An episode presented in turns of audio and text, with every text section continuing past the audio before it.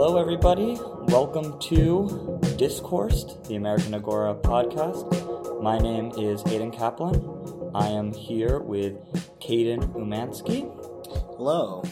It's great to be here. And today we are going to be talking about the Ukraine war. Caden, recently, I believe it was earlier this month, published an article about stuff that happened in the first month of the war, and is currently working on a follow-up article kind of covering the new things that have developed since then, because a lot has been going on there. So, Caden, why don't you give me a quick summary of the first month of the war? So, essentially, this main article focuses on the major developments of what happened within this first month, as so much happened. But the essential argument within it is that Russia is failing. They failed to achieve their major objectives.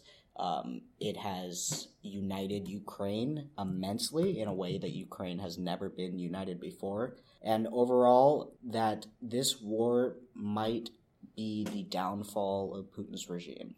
Wow, that is a lot. And I guess on the topic of the regime, you have a, in my opinion, very powerful line in your article that says, those who doubted the possibility of war failed to understand that irrationality is a natural consequence brought on by tyrants, no checks to their power. What can you expand on that? Yeah. What exactly did you mean by that? Yeah. So under a tyrannical system, especially one that is controlled by one person, they tend to have a bloated sense of self, where they feel like they have more power and glamour than they actually do, simply because they surround themselves with people who tell them that is the case.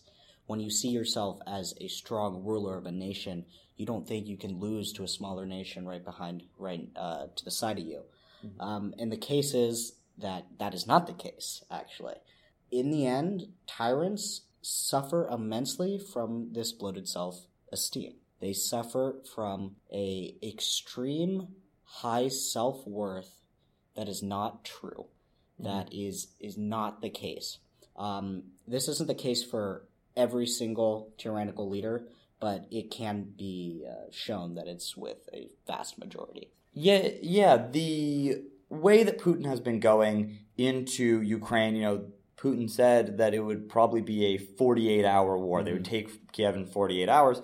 And as you mentioned in your article, Kiev is still standing strong and even now is kind of sticking it to them. Well, you said that, a lot of these dictators have this inflated sense of glamour. There was no shortage of glamour going around in Ukrainian forces. You bring up how this war, while incredibly devastating to Russia, has fully united Ukraine and is creating almost like folk heroes out of it. You bring up the those defending Snake Island in your article and their slogan, Russian warship, go fuck yourself. Are there any other examples of these kind of like folk heroes in Ukraine that have been created? Yes. So pretty much within the first week of the war, we were seeing things like that. I believe the Snake Island event happened within the first week. There is one in particular that I think of was the old woman who went up to a Russian soldier who was, I believe, in an occupied town and told the Russian soldier to take sunflower seeds, which she had, and put them in his pocket, so that when he dies, he'll at least leave a nice sunflower. That is one example. There's also the possible Ghost of Kyiv. The problem with that is it's unverified, but essentially the legend says that a fighter jet took down around 5 or 6 Russian planes within the first 24 hours. It is hard to say whether that's accurate or not. Of course, there are several viral videos from around the internet of just Ukrainians sort of sticking it to the Russians in a comical or just odd way. There's one that I think of that I really love is this Ukrainian drives up to this Russian tank that's seemingly out of fuel and asks the tank commander, "Do you want me to drive you back to Moscow?" And they both laugh, and then he drives away and goes to the next tank and says, presumably, something similar. you bring up how this is kind of like a lot of these are comical. I've also seen videos of Ukrainian, teenagers, or there's all these stories you found early on in the war of Ukrainian farmers taking tanks of all of these this massive Russian army, all but being clowned on by Ukraine. Is that almost created that there's an element of is that creating a false sense of security for Ukraine? Because I feel like from this side, it's it seems like they're doing so well, and that they almost wouldn't need our support. Oh, they're doing so well, they can make these jokes. Is that accurate, or is it? I don't think they're creating a false sense of security in really any way, considering most Ukrainians, especially in besieged cities, have to deal with the fact that bombs are falling on their homes constantly. No people who are dying or suffering.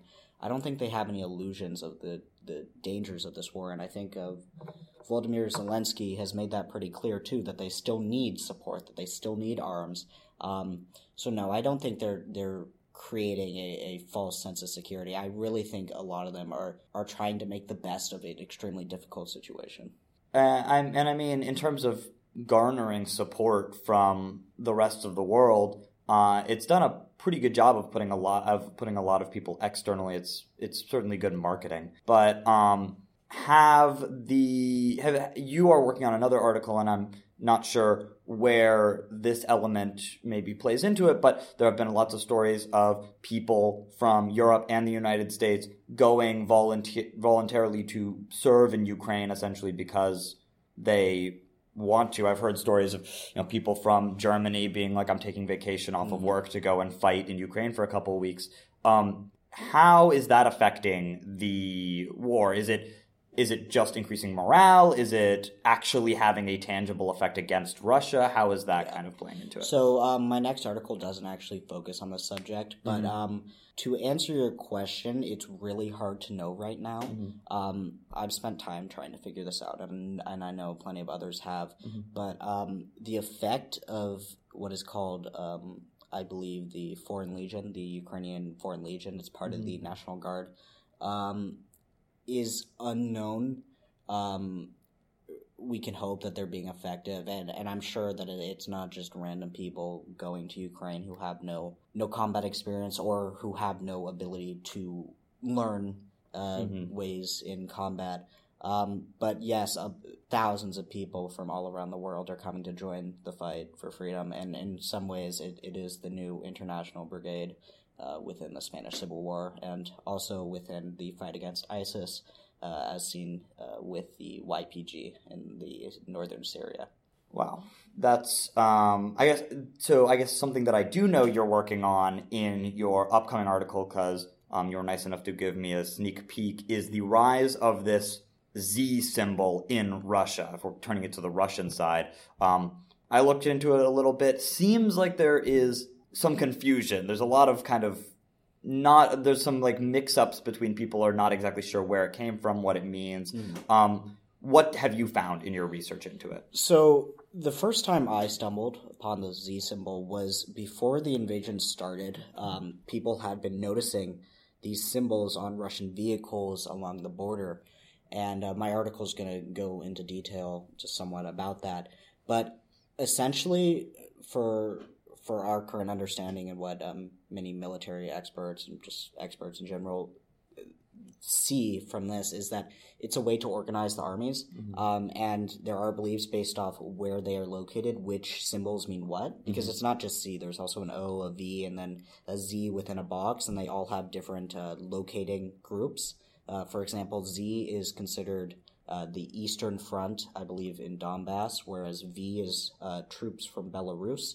My order might not be correct, but it is something along the lines. It's based off a battle group.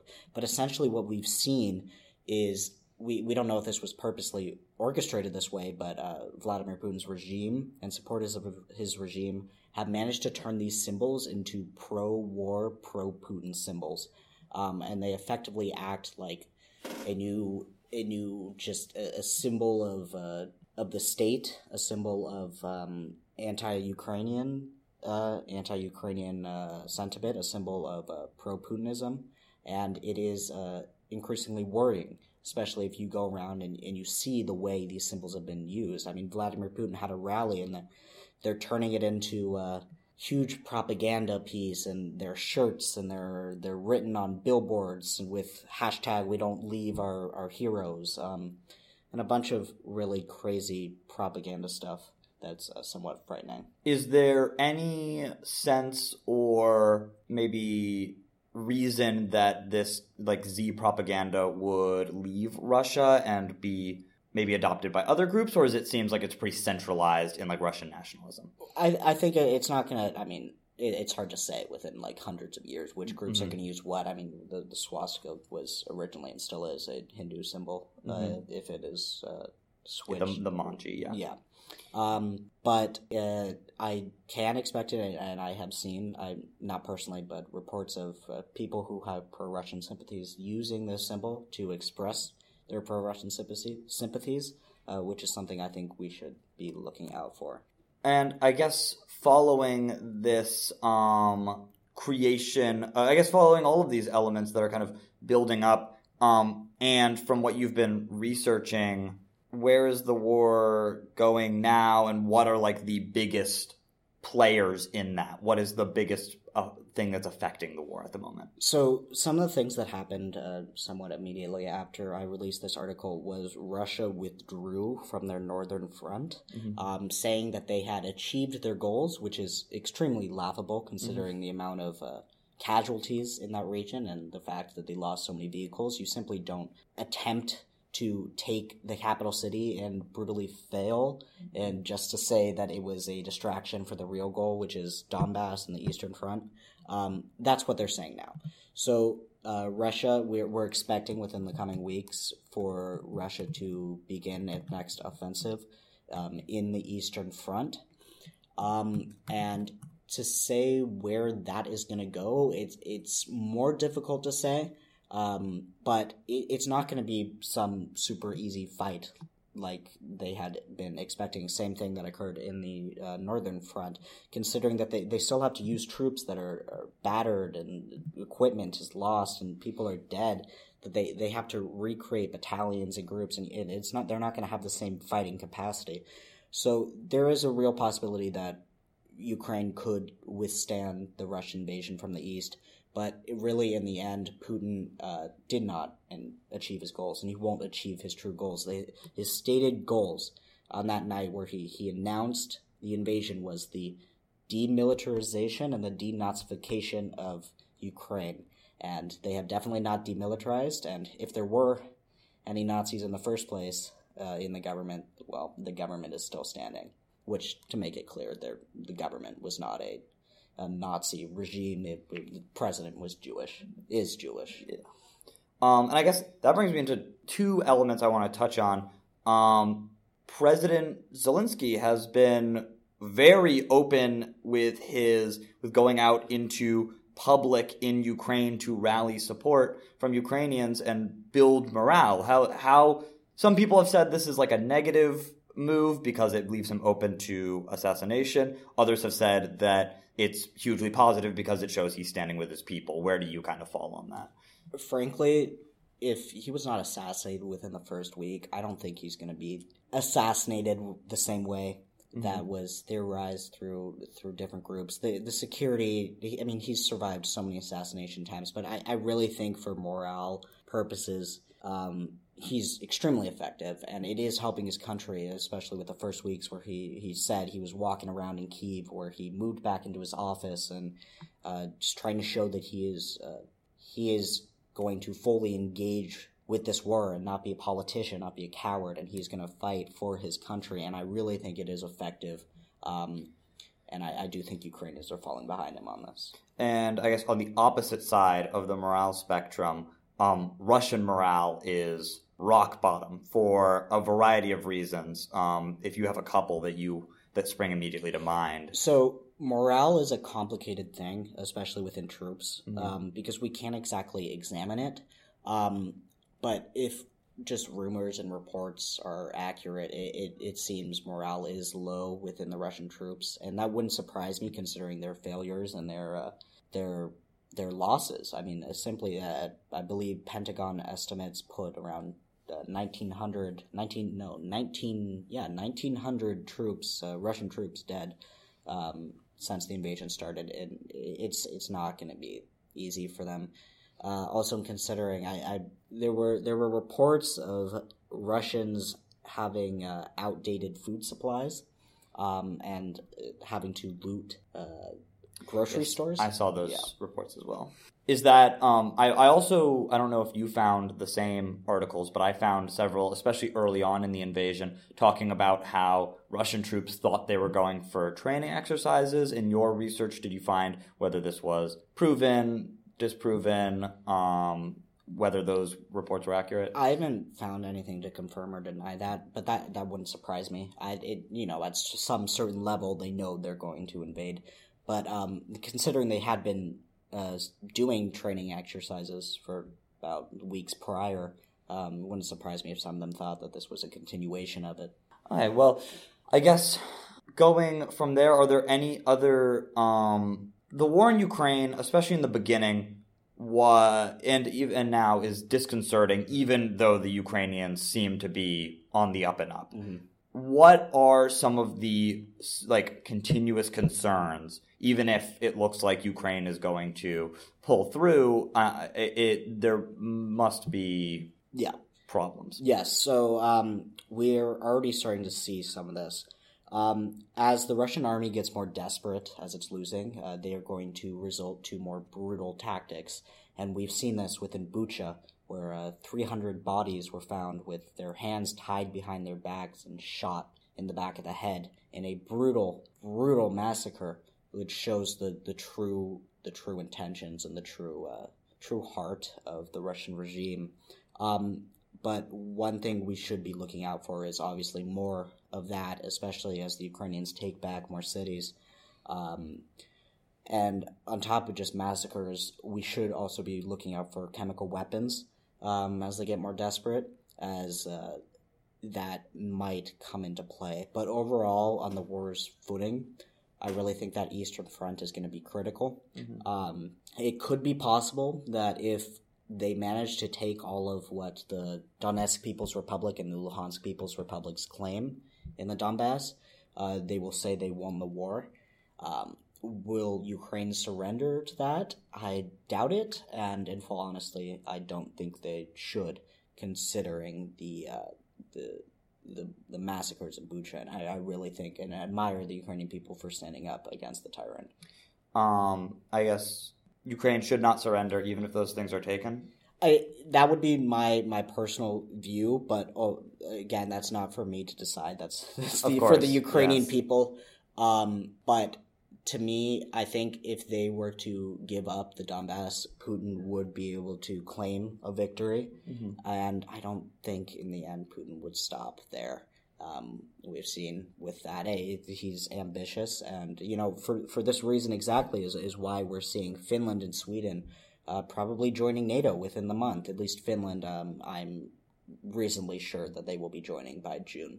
I guess if we're talking about international organizations now, a lot of people are, especially here stateside, I don't 100% know what the international sentiment is, but are disappointed by the slow reaction of the UN, or the lack of reaction of what they think of what they kind of question. Is the UN actually going to be able to do anything? Why is the international community not fully behind Ukraine? What is going on? Short answer, no. The UN is I highly doubt they will be able to do anything remotely effective with this situation. As I believe someone else in the Agora wrote an article on this, how the Ukraine situation proves how ineffective the UN is, but I'm not too ready to speak on that just now. But I do think the response by the international community was slightly slow, but at the same time, it was quite united, especially within the West. I mean, we saw Germany pledge to give them weapons, and that's the first time Germany's done that since the German reunification, the end of the Second World War. And they're also raising their military budget, which is unseen for 2 years ago, many would not have believed that Germany would have been taking these actions to support another country. So I think that's a good thing, but obviously I don't think Germany should have been only sending helmets before the war started, which is what they were doing. And just to clarify your point about another writer's article, Ella Lane wrote a article in March about Russia-Ukraine war, highlighting the failures of the United Nations. So for everyone listening, go and check that one out too if you want the full context. I think that just about wraps it up. Thank you so much, Caden, for coming and speaking with me. Go and read Caden's article on the AmericanAgora.com .org, and go and check out his new article when it drops in sometime in the future. Soon, hopefully. Finals per minute. Yeah, totally get that. Awesome. Thank you for having me on.